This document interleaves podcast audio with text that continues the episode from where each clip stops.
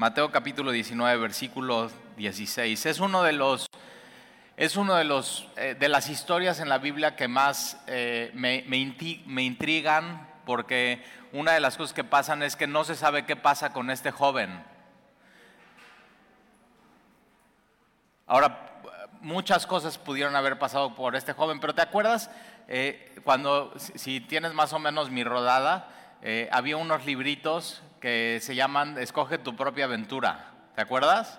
Eran muy padres. Entonces lo que sucedía es que tú empezabas a leer el primer capítulo y después de terminar el primer capítulo te decía, si tú decides hacer esto, pasa a la página tal.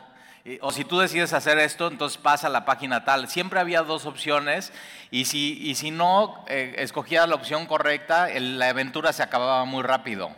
Y, lo que vemos aquí con este joven es, es eso, que tiene que tomar una decisión. Y tú tienes que saber esto, cuando tú te encuentras con Jesús, hoy en día en las escrituras, tú tienes que tomar una decisión, ¿qué vas a hacer con, con Jesús. Y hoy mi intención contigo es que al final de este estudio tú puedas tomar una decisión y escoger. No, o sea, con Jesús no te puedes quedar neutral. No puedes decidir no hacer nada. Es más, decidir no hacer nada es rechazar a Jesús. Tú tienes que decidir o seguir a Jesús o no seguir a Jesús. Jesús mismo lo dice, o estás conmigo o estás en contra de mí.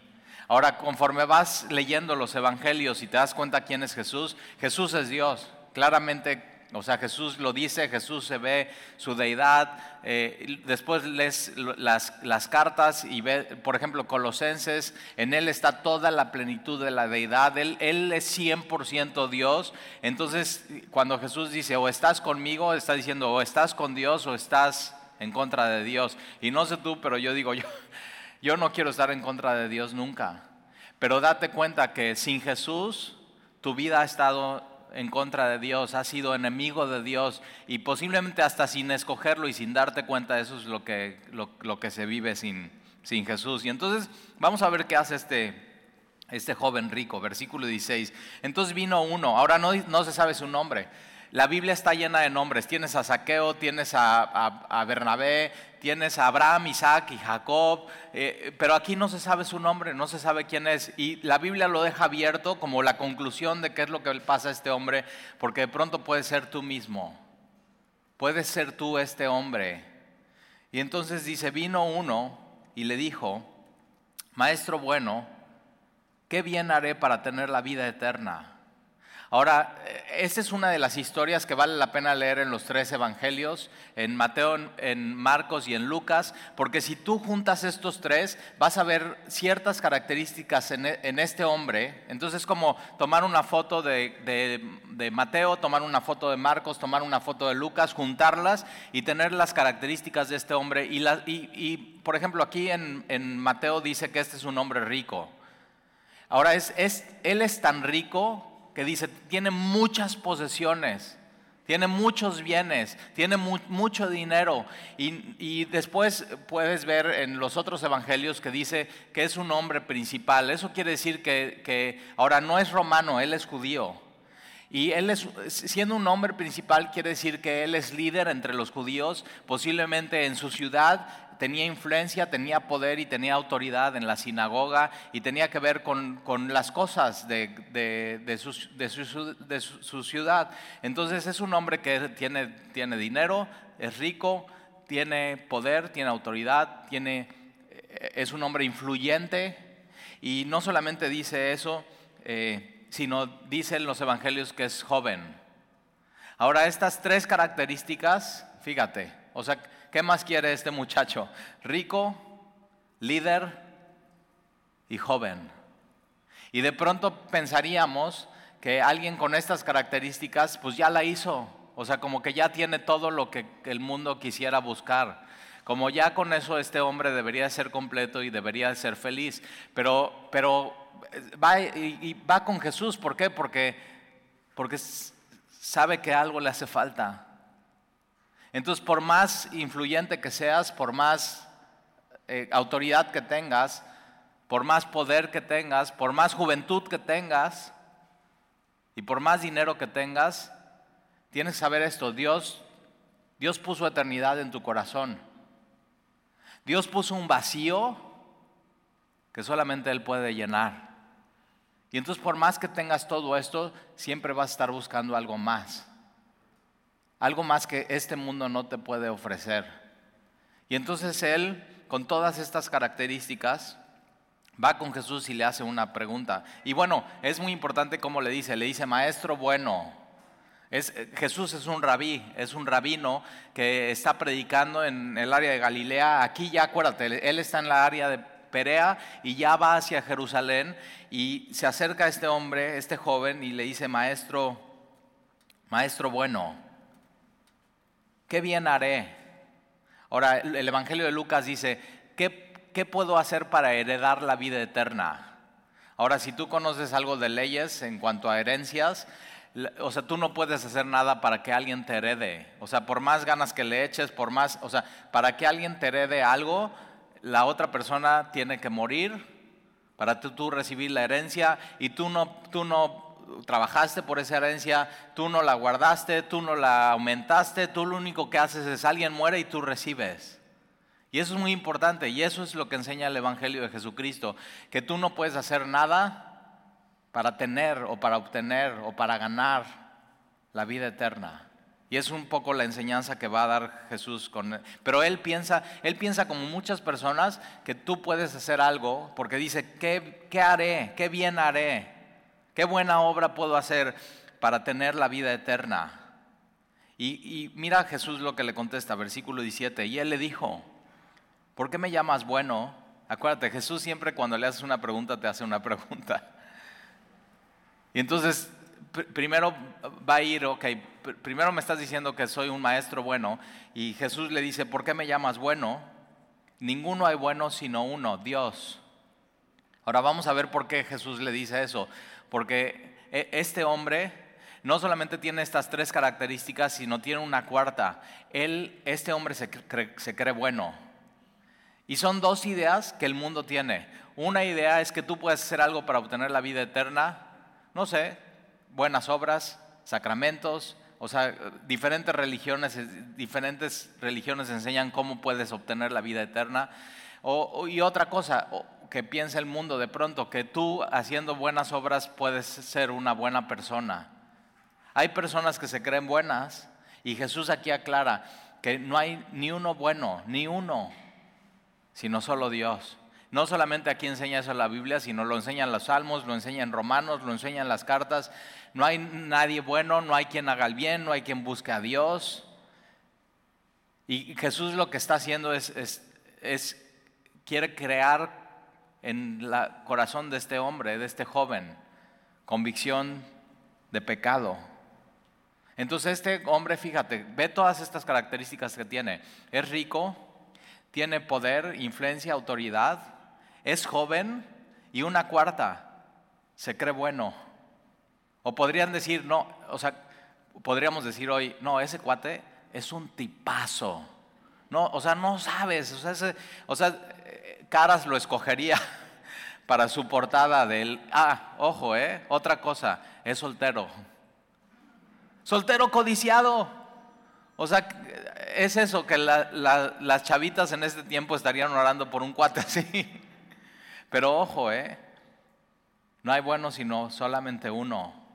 Y de pronto las personas que se creen buenas es las personas que más difícil aceptan que necesitan a Jesús como Señor y Salvador. Y tienes que tener mucho cuidado. Si tú estás aquí hoy y dices, no, pues yo soy un tipazo. Yo soy este, o sea, gente me admira, gente me quiere, tengo poder, tengo influencia, tengo autoridad, me ha ido bien. En este tiempo, las personas que tenían dinero pensaban que era porque Dios les bendecía, por ser como eran. Y Jesús en el Sermón del Monte, acuérdate, e, Él es rabí y está poniendo la correcta interpretación de la ley. Dice, bienaventurados los pobres, porque ellos heredarán el reino de los cielos. Entonces Jesús viene a romper con, y, con este pasaje Jesús viene a romper de que no, o sea, alguien rico no tiene nada que ver con prosperidad espiritual. Y entonces dice, a, quién Ninguno hay bueno sino uno, Dios. Ahora, Jesús está usando esto como para hacer un punto, que Él no es bueno, solamente Dios es bueno. Y si este hombre le está diciendo a Jesús bueno, es porque este hombre joven, rico, piensa que Jesús es Dios. Ahora, otro detalle que da Marcos, un detalle así bien, bien chiquito cuando estás leyendo los evangelios, es que dice que este joven va y hinca una sola rodilla ante Jesús.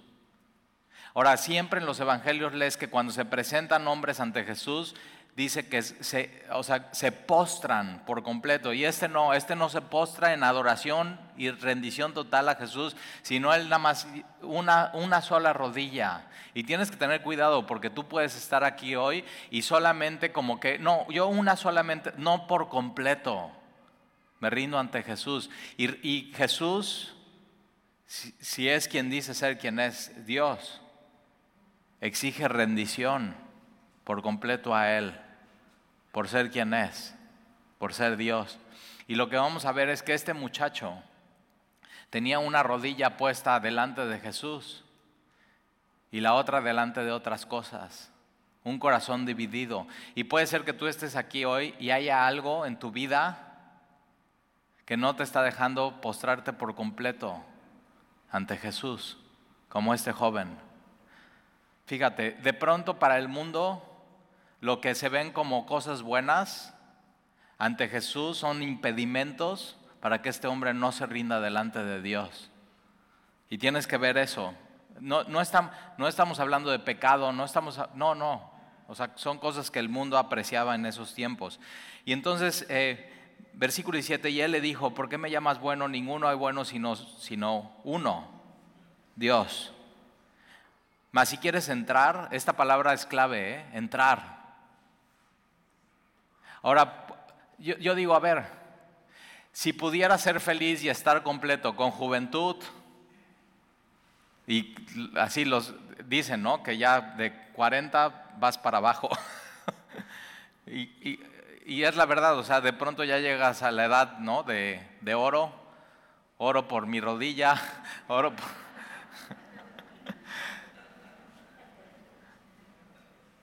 la edad de los nunca, o sea, nunca me había pasado esto. Y es eso, ves eso y dices, no, pues yo cuando era joven, ya cuando hablas eso es ya, ya vas para abajo, pero, pero este tiene todo, este tiene juventud, tiene riqueza, tiene poder, autoridad, influencia, y él no solamente eso, se cree bueno, es, o sea, el ser bueno le crea una autosatisfacción. Y entonces, si, tiene todas estas características, ¿por qué está buscando a Jesús? Algo le falta. O yo diría, todo le falta. Y entonces, más si quieres entrar en la vida, guarda los mandamientos. ¿Sabías que, o sea, tú, tú podrías tener vida eterna si guardas los mandamientos. Ahora son, en este, o sea, para los judíos en este tiempo había más de 600 mandamientos. Entonces, a ver, échate, o sea, guarda 600 mandamientos. Todos los días, 24 horas, 7 días a la semana. Ahora, ojo, ¿eh? los mandamientos tienen que ver con tu pensamiento, tienen que ver con tus palabras. No se te puedes escapar una palabra que no deberías de decir. Tiene que ver con tu corazón tus motivos, tus anhelos, tu motivación, por qué haces las cosas. Alguien podría hacer las cosas correctas y que se vieran bien para los demás, pero con una motivación incorrecta. Por ejemplo, dar una limosna o ayudar a alguien necesitado. Hay gente que lo hace para sentirse bien y decir, ya cumplí, me siento bien, ay, cuánto me amo. En vez de decir, no, lo hago porque amo a mi prójimo. Tiene que ver con todo eso. Ahora, Jesús lo que va a hacer es no, no le va a poner los 600 mandamientos, simplemente le va a poner algunos. Pero ahora los mandamientos de Dios, no fue realmente Dios sabía que no nos podíamos salvar por medio de los mandamientos, sino era para revelarnos a nosotros. Con Éxodo capítulo 20, 10 mandamientos solamente. 10 mandamientos sirven para revelarnos que somos pecadores y para revelar quién es Él, su justicia, su santidad. O sea, ¿quién es Dios? Y de esos diez mandamientos, de ahí, así, todos los demás van eh, surgiendo. Ahora fíjate, más si quieres entrar a la vida, guarda los mandamientos. Versículo 18, y le dijo cuáles. O sea, ¿cuáles? A ver, dime, o sea, él no dice, no, pues no se puede, no, él dice, a ver, ¿cuáles? Le pone como, a ver, pregúntame, o sea, hazme un examen, ¿cuáles? Y Jesús le dijo, no matarás. Yo me imagino a este joven diciendo así, pensando, ok, Jesús dice no matarás, y dice, no, pues no he matado a nadie. Hay gente así, que dice, no, pues yo soy bueno, no he matado a nadie. Pero acuérdate, en el sermón del monte dice Jesús, oíste que fue dicho, no matarás, pero yo te digo que si tú te enojas con tu hermano y le dices fato y lo haces sentir como basura, realmente, realmente lo estás matando. Estás matando su autoestima, estás matando, o sea, tus palabras le están lastimando, los estás haciendo sentir basura. Y, y Jesús, y piensa, ¿nunca te ha pasado que alguien te hace algo y te enojas tanto, tanto? No te hagas. O sea, a mí me ha pasado que así, que dices, mira, si tan solo me dieran cinco minutos, que nadie viera, que nadie oyera y que no hubiera consecuencias, es decir, si le hago algo que no me metan en la cárcel, nada más cinco minutos, no te hagas. Y en tu corazón ya lo estás matando, pero no lo haces. ¿Por qué? Porque dices, no, no, no, no me conviene. o sea, no. Pero si no tuvieras consecuencias, ¿Cuántas personas no te has enojado así que dices, o sea, no, no, o sea, yo, este cuate lo ahorco, así. Y no matarás, no adulterarás. Y yo me imagino este joven diciendo, no, no, yo, yo no he adulterado nunca, pues nunca, o sea, sí, él, él es bueno, pero no escuchó el sermón del monte que Jesús dice. Habéis escuchado, no adulterarás, pero yo te digo que si tú volteas a ver una mujer y la codicias en tu corazón y no es tu esposa y la anhelas y la deseas, ya en tu corazón ya adulteraste.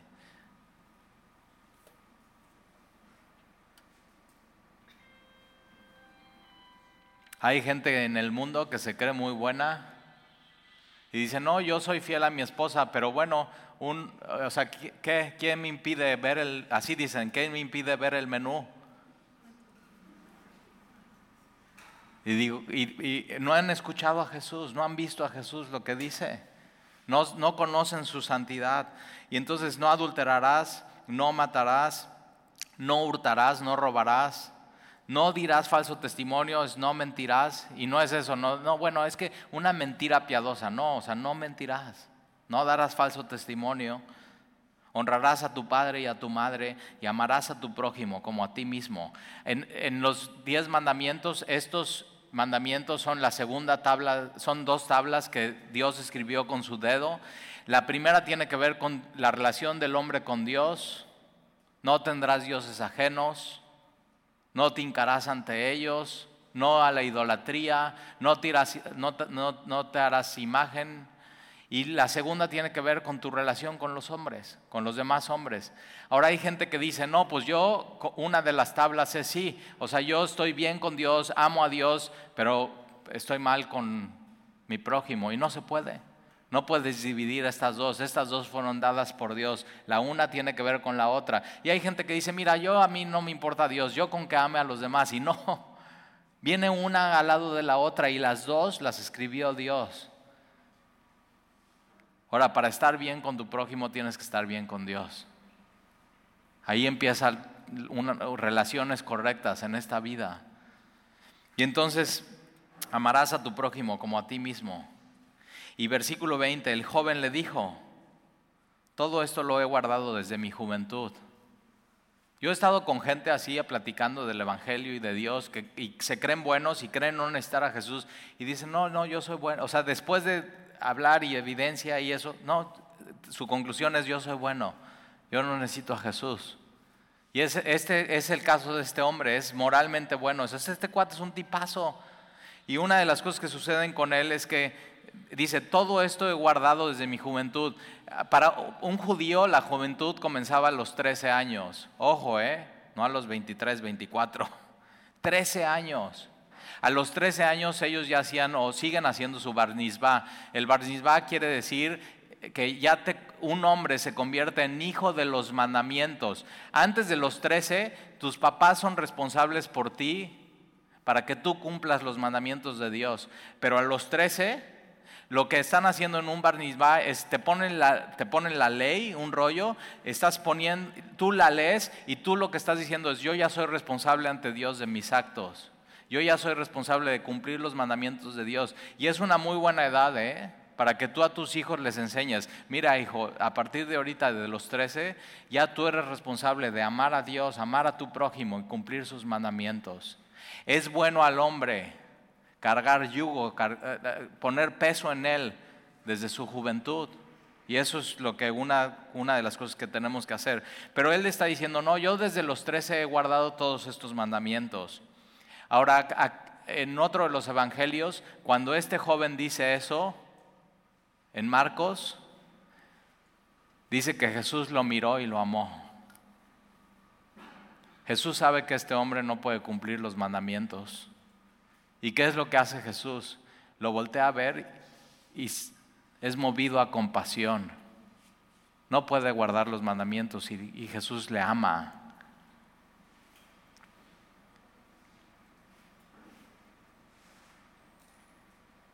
Todo esto lo he guardado desde mi juventud. Y mira lo que dice este joven. Dice, ¿qué más me falta? Entonces, a pesar de que tiene, o sea, poder, autoridad, riqueza, juventud, moralmente se siente bueno, pero dice, ¿qué más me falta? O sea, aún con todo esto, él sabe, me hace falta algo. Ahora tienes que tener cuidado porque posiblemente eso esté pasando contigo en tu vida. Como que dices, ok, no, pues esto palomita en mi vida, esto palomita en mi vida, esto palomita. Pues como que nada más me falta algo como, como espiritual, como, pues como que me falta... Eh, y, y, para ti Jesús sea una simplemente palomita. Y este hombre no se está dando cuenta que Jesús no es una palomita más en tu vida. Jesús es la vida. En Él estaba la vida. Jesús es la luz. Jesús es todo. Jesús es Dios. Jesús no es un punto más en tu currículum. Jesús es, es, todo. Todo. Eh, Jesús es el centro en tu vida. Jesús es el centro del, universo. En Él está toda la plenitud de la deidad. Y solamente en Él puede estar completo en Él. Por eso cuando Él está diciendo, ¿qué me falta? ¿Qué me falta? Le falta todo. Aún teniendo todo lo que el mundo quisiera tener, le falta absolutamente todo. Y una de las cosas que quiero lograr hoy contigo es que aunque tengas pienses que tienes todo en tu vida, te des cuenta que sin Jesús te falta todo. Y que puedas salir de aquí con Jesús en tu vida. Y dice, ¿qué más me falta? Y versículo 21, y Jesús le dijo, si quieres ser perfecto. Esta palabra perfecto es completo. O, eh, ¿Por qué? Él está diciendo, con todo y esto me siento incompleto. Y, y, sin Jesús puedes tener todo esto y decir, es que me siento incompleto. Como que no, o sea, por más que... Y, y sabes, o sea, de pronto dices, no, bueno, ya teniendo esto voy a ser feliz. Y no te ha hecho feliz, ¿verdad? Te ha emocionado de pronto Dios permite que pases en tu vida y te emociones y, la emoción se termina y pasa y ya otra vez eres miserable. Sin, sin Jesús el hombre es miserable. Este joven rico realmente sin Jesús está en bancarrota. Sin Jesús está no en ceros, en números rojos. Y por más que haga no puede llenar ese vacío. Por eso Jesús cuando lo ve, tiene compasión de él y le ama.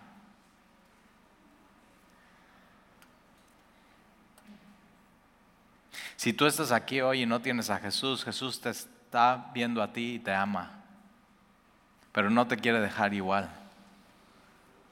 No quiere que salgas de este auditorio como llegaste.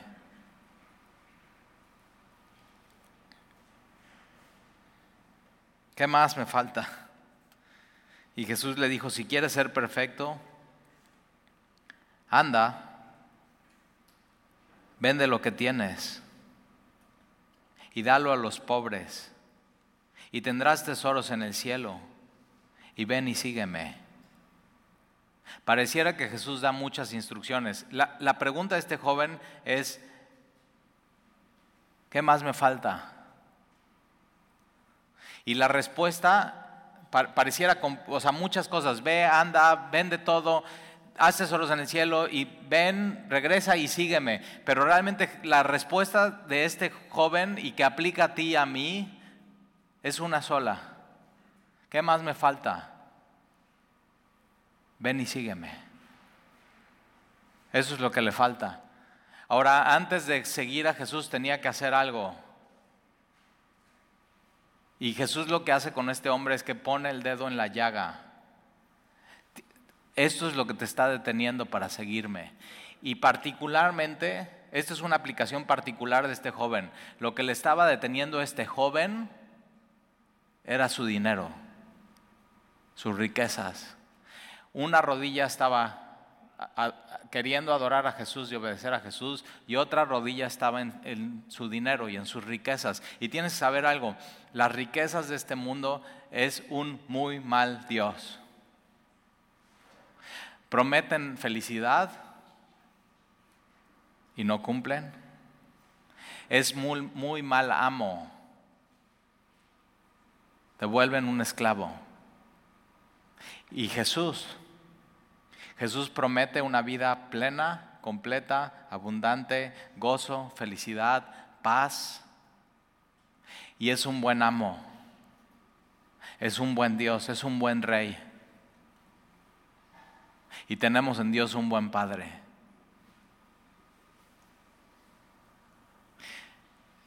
Una, está, todo el fin de semana estuve pensando, ¿qué pasa si Dios viene conmigo hoy? Y me dice, Talí, Vende todo lo que tienes. Lo que tienes en tu cuenta bancaria, transfiérelo a una asociación civil. Y sígueme. ¿Qué harías?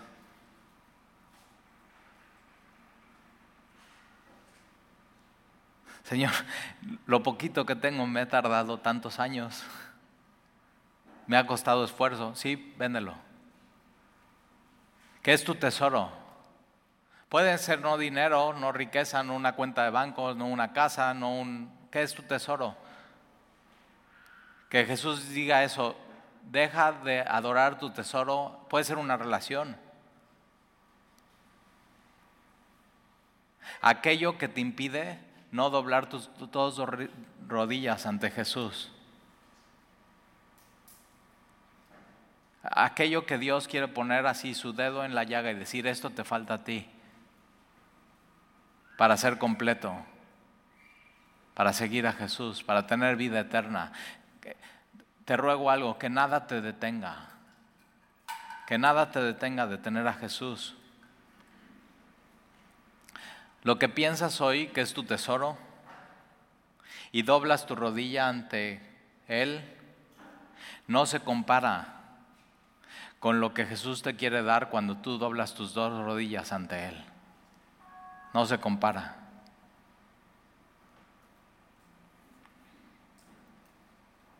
Si quieres ser completo, anda, vende todo lo que tienes y dalo a los pobres y tendrás tesoros en el cielo y ven y sígueme.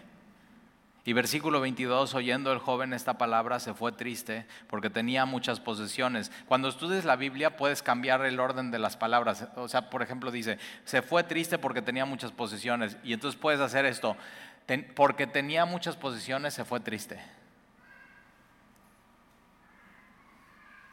Estaba escuchando en YouTube un, de pronto ahí me aparece en un motivador de estos que venden humo Nada, nada. Y ahí está. Y hay gente que paga sus cursos, los ve todo el tiempo y los comparte.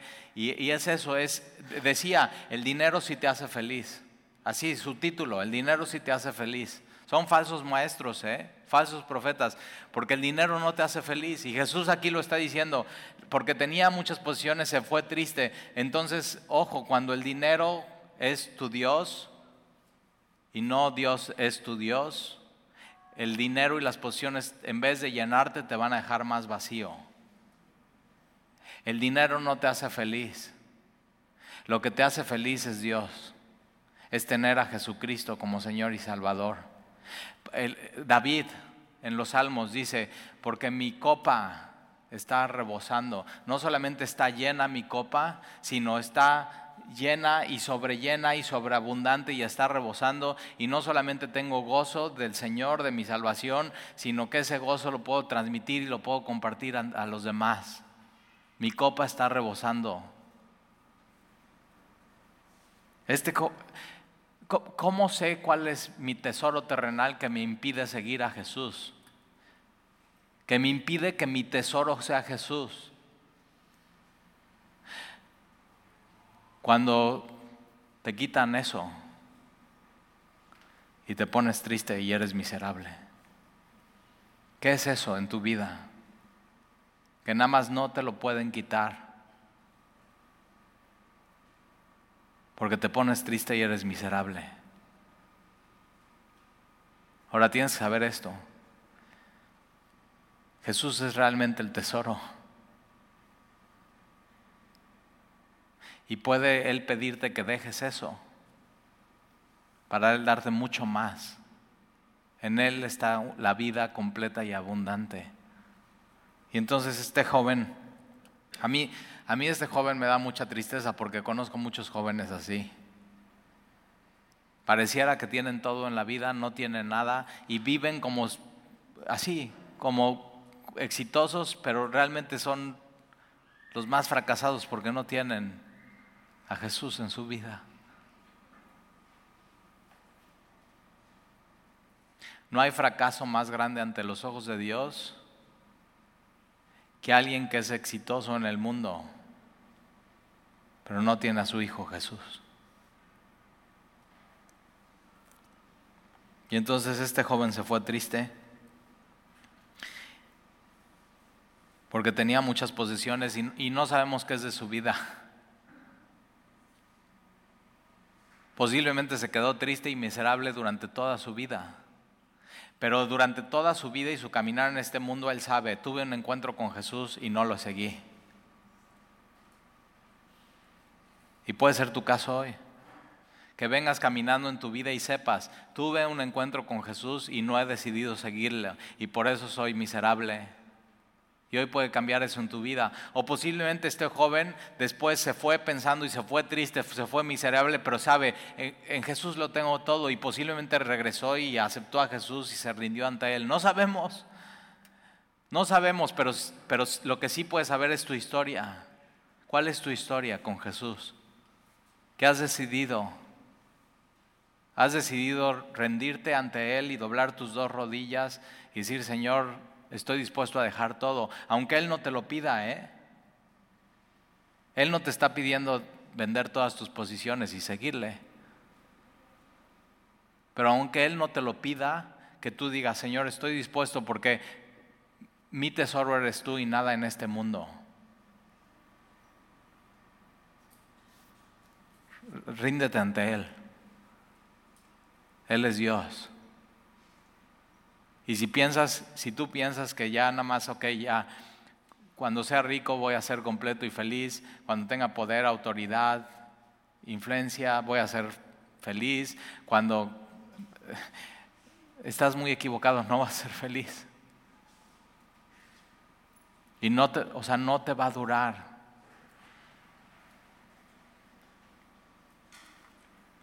Tienes que tener a Jesús como tu Señor y Salvador y tu tesoro.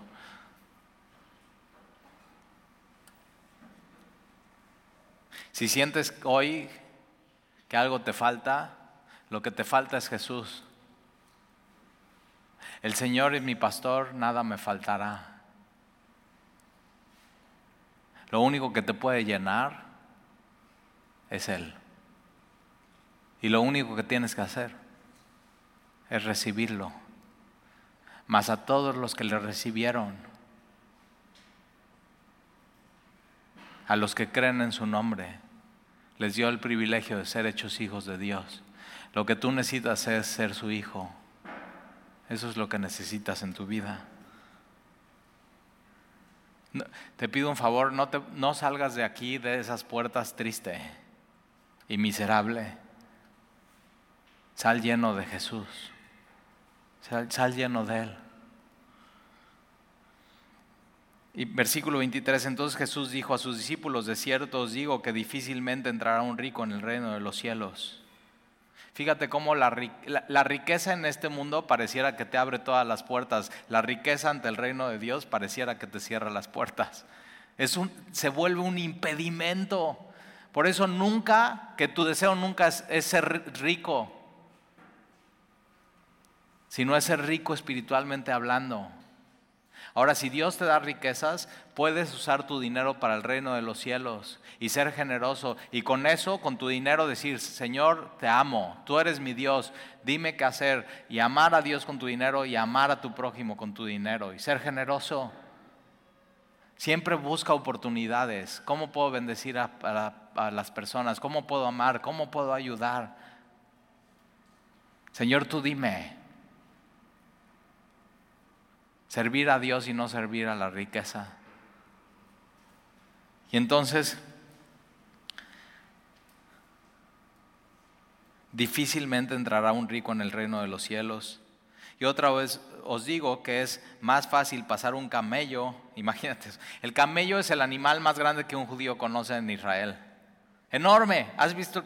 O sea, camellos enormes, ¿has ido al zoológico? ¿Ya has visto algún camello? O sea, y una de las cosas que pasan, a nosotros siempre nos pasaba cuando mis hijos eran chiquitos íbamos al safari, hay uno por ahí por Tasco, nos quedaba cerca de Cuernavaca y otro en Puebla, y entonces te venden las, las estas de comida, y entonces, por favor, no les alimentes a los camellos, son el peor animal porque son malagradecidos, porque tú les das tantito y quieren todo. Son aboras, pero ¿por qué? Porque son enormes, animal enorme. Te puede, o sea, realmente te podría cargar él, el animal y darte vueltas así, sangolotearte. Animal el más grande que conocen ellos. Y Jesús toma este ejemplo de este animal y dice,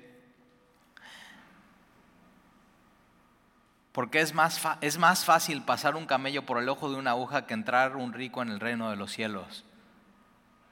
El ojo, una, el, ojo de una aguja es el circulito que trae. Entonces, o sea, imagínate, un camello por ahí. No, o sea, no se puede. Es más fácil que pase eso que un rico. Ahora, es más fácil, pero sí sucedió, ¿eh? Nicodemo, Juan de Arimatea, Bernabé, Abraham, Isaac y Jacob. Muchísimas posesiones. ¿Y qué hicieron? Decidieron no amar eso, sino amar a Dios. Moisés, siendo el, el, hijo de la hija de Faraón, decidió dejar eso para ser parte del pueblo de Dios. Ahora, a mí me gusta esa idea del, sí, del camello y en Club Semilla, ¿no? Les ponen la foto del camello y una aguja y así, pero en, en estos tiempos había en Jerusalén dos puertas enormes donde los comerciantes, los comerciantes siempre, como este hombre, traía camellos y en sus camellos que traía sus riquezas. Y había estas dos puertas en Jerusalén, enormes, donde los comerciantes entraban y entraban con un, no solamente con un, con un camello, varios camellos y los venían empujando. No era para que ellos se montaran, sino para que trajeran todos sus tesoros, venían arriba de sus camellos. Y en las noches, acuérdate, Jerusalén es una ciudad amurallada, en las noches para proteger la ciudad de estas grandes puertas se cerraban y dejaban una puerta muy pequeña, donde si tú llegabas en la noche podías tocar, te abrían esa puerta y solamente cabía una persona y podías pasar a Jerusalén, entrar. Y Jesús está poniendo esta idea también. Desnudo veniste a este mundo desnudo te vas a ir. Y si quieres entrar, entras tú solo. Tus camellos con tus tesoros no pueden entrar por esa pequeña puerta. Entonces tú al querer entrar a Jerusalén, estaba cerrada la puerta grande, está la puerta pequeña, la puerta angosta, la puerta chica, y entonces tú tenías que decir, dejo esto aquí afuera, mis tesoros, y entro yo, la salvación es personal, es una decisión, tú tienes que tomar esa decisión, o entro o no entro, pero tengo que dejar, tengo que, tengo que estar dispuesto a dejar absolutamente todo, porque sé que ahí adentro hay un tesoro mayor. Y tienes que saber eso, hay un tesoro mayor. ¿Qué vas a hacer? Este joven Jesús le está diciendo, entra. Y él está diciendo, no estoy dispuesto a dejar esto. Y se va triste con eso. Cuando a la entrada tenía el tesoro de una vida abundante y plena. Jesús no, quien decide recibir a Jesús y creer en Él nunca será avergonzado. Jesús nunca te va a quedar a mal. Cuando Él dice que Él te va a dar una vida plena, es mucho mejor a todo lo que puedas traer en tus camellos que cualquier cosa que puedas atesorar en este mundo. Entra. Es personal, ¿eh?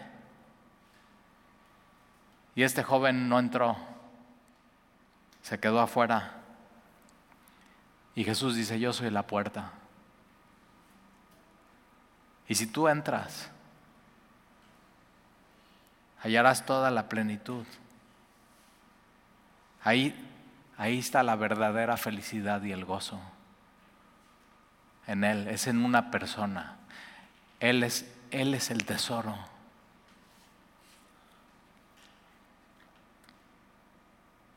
Versículo 25. Entonces sus discípulos oyendo esto se asombraron en gran manera diciendo, ¿quién pues podrá ser salvo? Claro, ¿quién puede ser salvo? Y la respuesta bíblica es nadie. Escucha bien, nadie puede ser salvo. No, no puedes, no puedes. Imposible. Para el hombre es imposible. Por más que hagas, por más que te esfuerces, por más que trates, para el hombre es imposible. La salvación es un regalo de Dios. Por gracia somos salvos por medio de la fe. Y lo que Jesús le estaba pidiendo a este joven es un paso de fe. Confía, suelta todo. Yo voy a llenar tu copa. Suelta todo, joven. No tengas miedo, ¿eh? Suelta todo. Él quiere llenar tu copa. ¿Quién podrá ser salvo? Nadie, nadie puede guardar sus mandamientos. Nadie puede por medio de sacramentos. Nadie puede por buenas obras. No se puede. Estás en bancarrota. Por más rico que te creas, estás en bancarrota delante de Dios. No se puede. Versículo 26, y mirándolos Jesús les dijo, para los hombres esto es imposible. No hay manera. ¿Cómo puede ser salvo? Y Jesús dice, al, principio dice, difícilmente. Después dice, es más fácil. Y, y ahora dice, es imposible. Si te quedaba duda, es imposible para ti ser salvo. Por eso cuando Dios te salva, dices, algo que era imposible para mí, Dios lo hizo posible. Él me salvó. Lo acabamos de cantar. Él me salvó. Él me libró, Él soltó mis cadenas. Yo no hice nada, nada.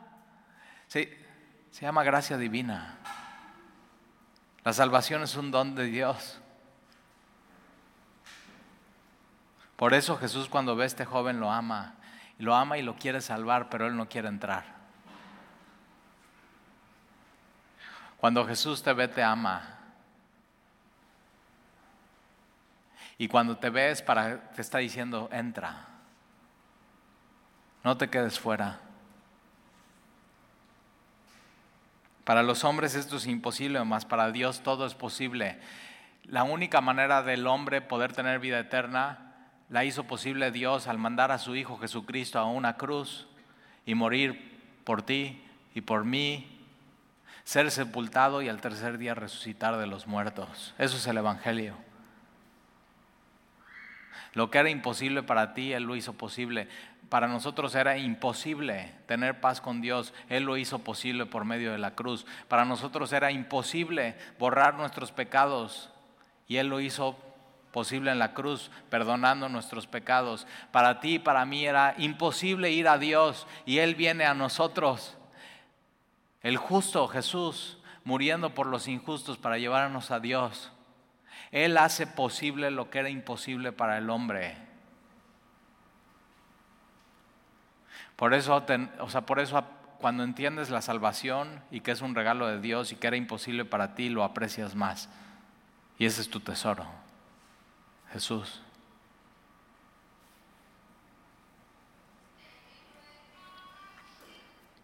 Es más fácil para ti y más posible volverte millonario que imposible salvación. Es imposible. Pero para lo que los hombres es imposible, para Dios es posible. Y entonces, versículo 27, entonces, va a hablar Pedro, ¿eh? Pon atención.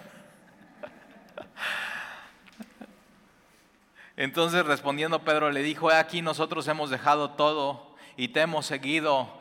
¿Qué pues tendremos? Y, yo conozco gente que de veras ha dejado cosas por Jesús.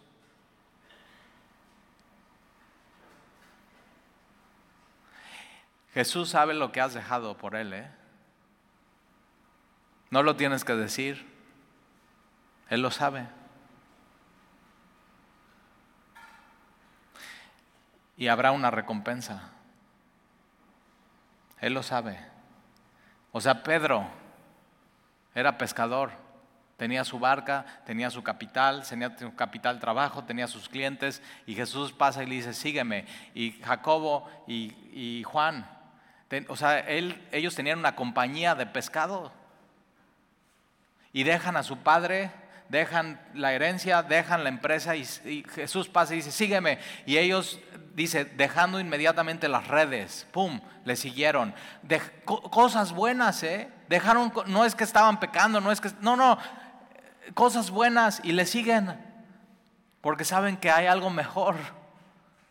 Hay un galardón. Suelta todo. Sigue a Jesús. Y Jesús sabe eso de ellos, de estos hombres. No, no se compara lo que tienes con lo que Él te quiere poner en tus manos. Cuando Él te dice suelta todo es para darte lo que Él tiene para ti. Cuando Él dice suelta todo es aquello que tú has logrado, que no viene de mí, suelta todo, déjame poner algo en tus manos que viene de mí. Es mejor, es puro eso, ¿eh? Es mucho mejor. Y entonces Pedro dice, he aquí nosotros lo hemos dejado todo y te hemos seguido, ¿qué pues tendremos? Y Jesús les dijo, de cierto os digo que en la regeneración, cuando el Hijo del Hombre se siente en el trono de su gloria, vosotros que habéis seguido, que, me habéis seguido, también os sentaréis sobre doce tronos para juzgar a las doce tribus de Israel. Esto es específicamente para los apóstoles que dejaron todo, dieron su vida y trastornaron el mundo. Estos hombres trastornaron el mundo. Y Pedro dice, nosotros hemos dejado todo, ¿qué, o sea, ¿qué nos toca? Y, Jesús les dice, ahora esto es en la eternidad, ¿eh? El trono que se lograron sentar ellos fue el martirio en este mundo, pero en la eternidad dice, ustedes se sentarán conmigo en doce tronos junto con las doce tribus de Israel. Un, algo que no tuvieron aquí, poder, autoridad, allá. Por eso no busques esto aquí. Si Dios te lo da bien, pero si no, no lo busques. No busques eso. Tenemos algo mucho mejor allá. Ahora, eso es para ellos en específico. Mira lo que tiene Dios para nosotros, versículo 29. Y puedes estar aquí y decir, bueno, yo sí he dejado cosas, ¿eh? Yo, sí, sí he dejado cosas. He dejado cosas que hacer, he dejado relaciones. Es más, yo, por ejemplo, soy primera, y mi esposa somos primera generación de cristianos, posiblemente igual que tú. Y hemos dejado tradiciones familiares, hemos dejado cosas. Igual que tú, igual que ellos. Y tú puedes decir, bueno, ¿y entonces qué? Tienes que saber, vale la pena, ¿eh? No mires atrás. Vale mucho la pena. Cualquiera que haya dejado casas.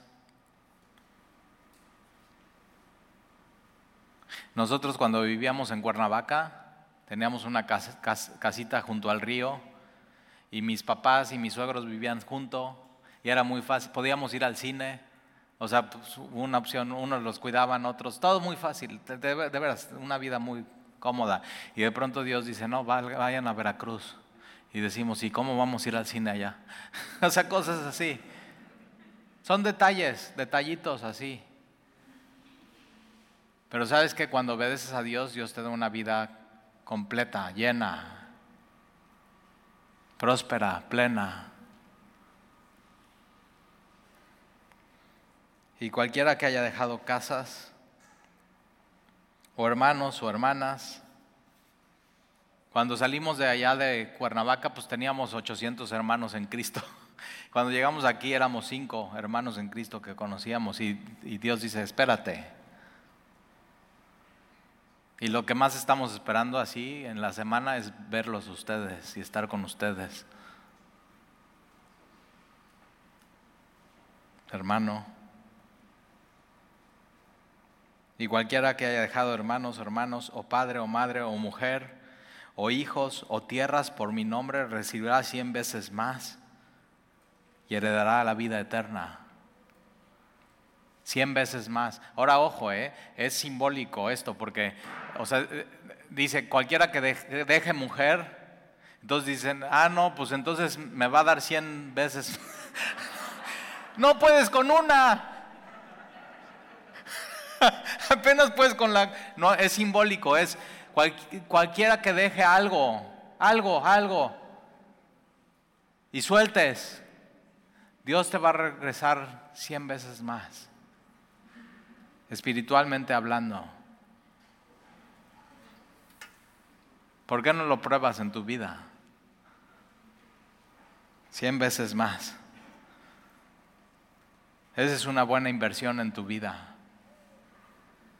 soltar y decir, Señor, aquí estoy. Cien veces más. Y, por, ¿Cómo heredar la vida eterna?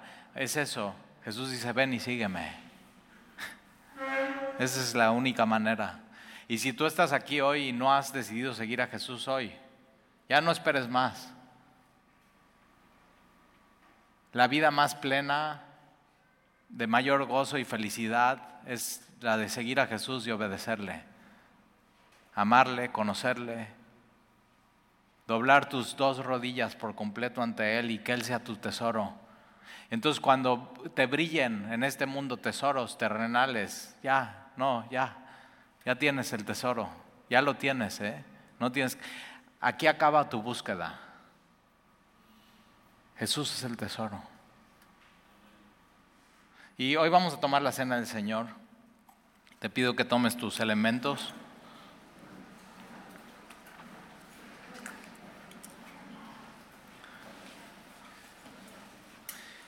Y para heredar la vida eterna es eso, es no es hacer nada, sino recibir. Y la cena del Señor es recordar lo que Jesús hizo por ti y por mí. Él obtuvo por ti y por mí lo que para nosotros era imposible el perdón de pecados y vida eterna. Eso es la cena del Señor.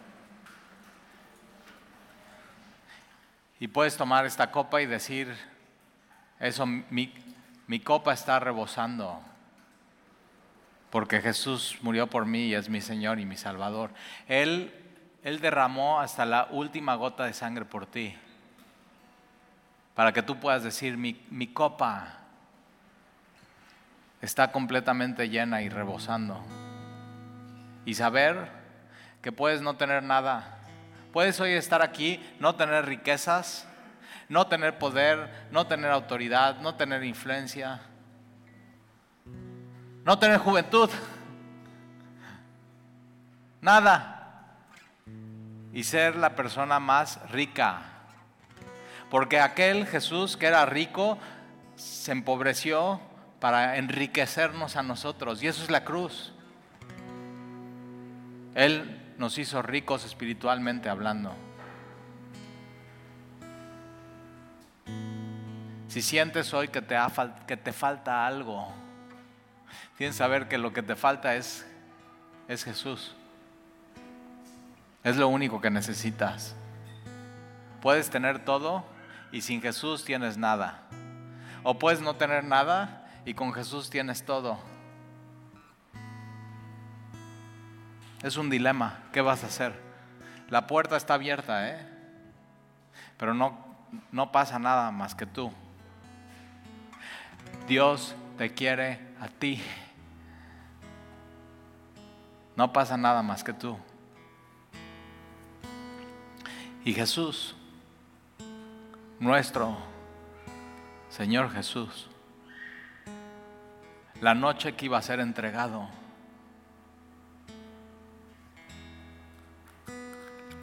tomó pan, lo partió y lo dio a sus discípulos, diciendo, esto es mi cuerpo, que será entregado por todos ustedes. Él se entregó por ti y por mí, por completo.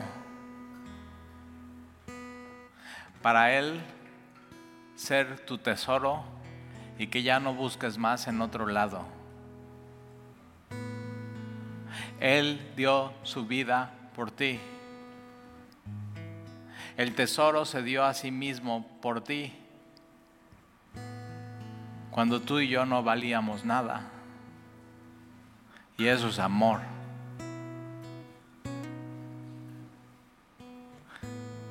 Y del mismo modo, acabada la cena, Jesús tomó la copa y dijo, esto es mi sangre, sangre que será, será derramada por ustedes, por ti. Cuando tú sientas que nadie te ama, acuérdate, Jesús sí te ama y te amó hasta el fin, que derramó su sangre por ti, con un fin, para el perdón de pecados y para darte el regalo que era imposible para ti obtener, imposible que es la vida eterna.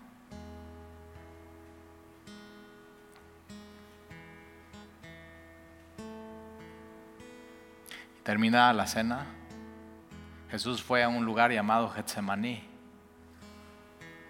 Y salieron y iban cantando salmos.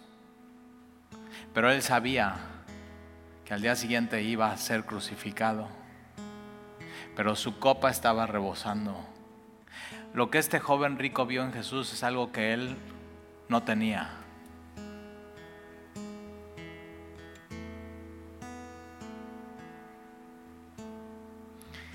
Y al día siguiente Jesús fue crucificado. Y en la cruz Él estaba tomando tu castigo.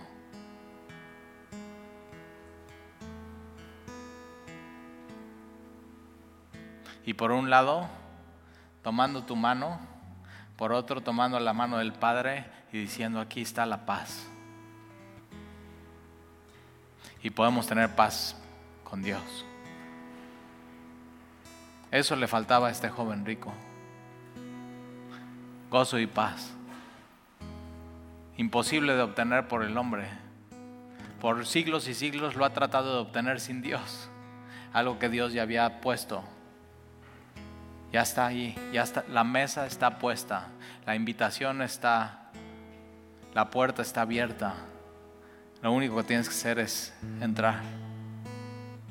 No salgas de aquí sin entrar. No salgas de aquí sin recibir salvación y vida eterna. No salgas de aquí triste. Sal con Jesús. Cuando Jesús te ve, te ama. Él te ama. Él es Dios. Dios te ama.